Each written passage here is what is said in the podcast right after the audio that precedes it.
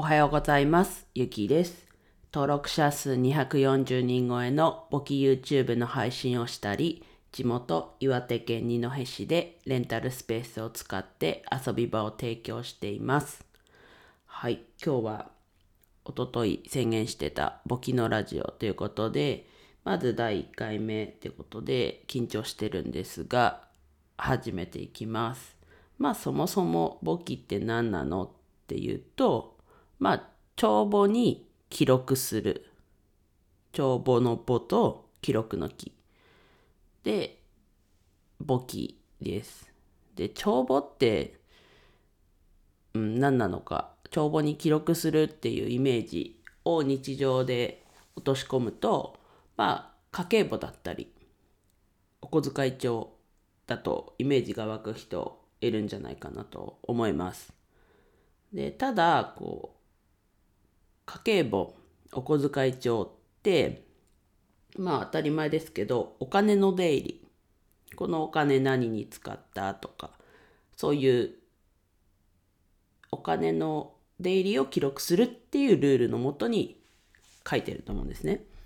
で、まあそれをこうね、節約だったりに、とか、1ヶ月これでやりくりする計画を、まあその前に計画立てるか、立てるとしても、まあお金の出入りを記録するっていう、まあ、ルールがあります。で、それをまあ活用しますが、まあルールとしてはお金の出入りっていうところがポイントです。で、簿記とか、簿記とかでは簿記のこう手続きとか、簿記にもルールはあって、で、それはちょっとこうテキストとかの引用になるんですけど、企業が毎日の活動を帳簿に記録して役立てるっていう、この4つに分かれるんですけど、まあ企業がっていうとこと、毎日の活動。で、帳簿に記録。役立てる。っていう4つ。で、さっきのお小遣い帳とか家計簿との違いっていうのは、まあ個人じゃなくて企業がやることだよっていうことと、お金の出入りだけじゃなく記録するっていうところがポイントです。で、同じ部分としては、記録するっていうことと、その記録したものを役立てるってことは同じ部分です。なので、こう同じ部分もあるし、さっきイメージしやすいで例出したように同じ部分もあります。で、き、うんと、そこの違いとして、お金の出入りだけじゃないっていうところ。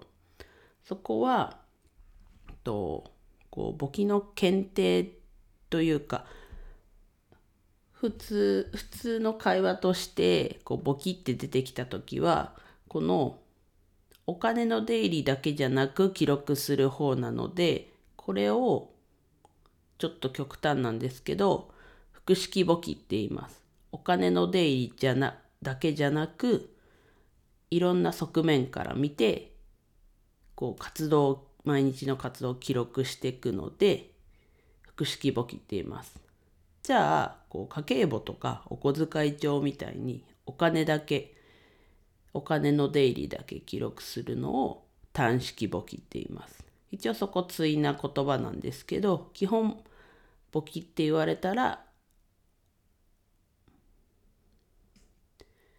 簿記なの。ごめんなさい、イントネーションが自分で気になっちゃった。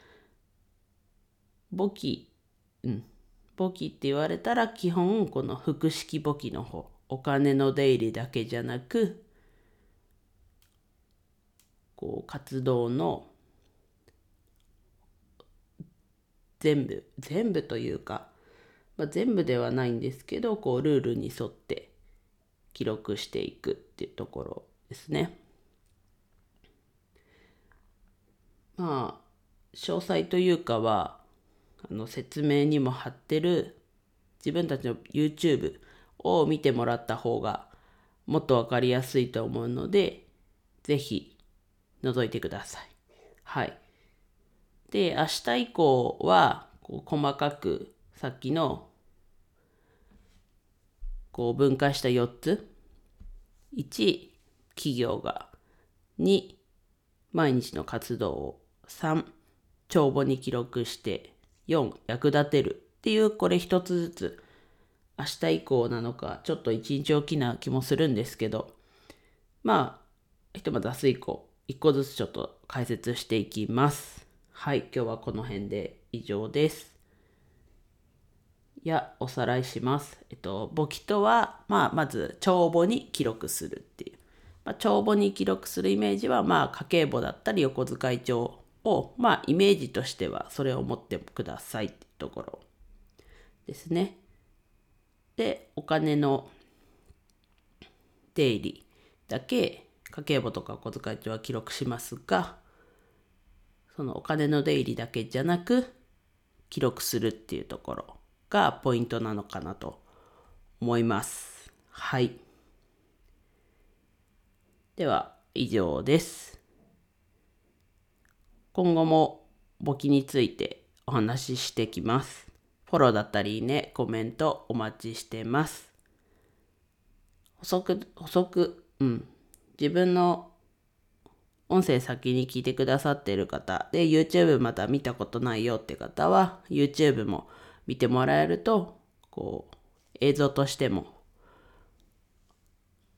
こう入ってくるので参考になるんじゃないかなと。もっと分かりやすいのかなと。思います。はい。最後までお聴きいただきありがとうございました。今日も一日楽しく過ごしましょう。ゆきでした。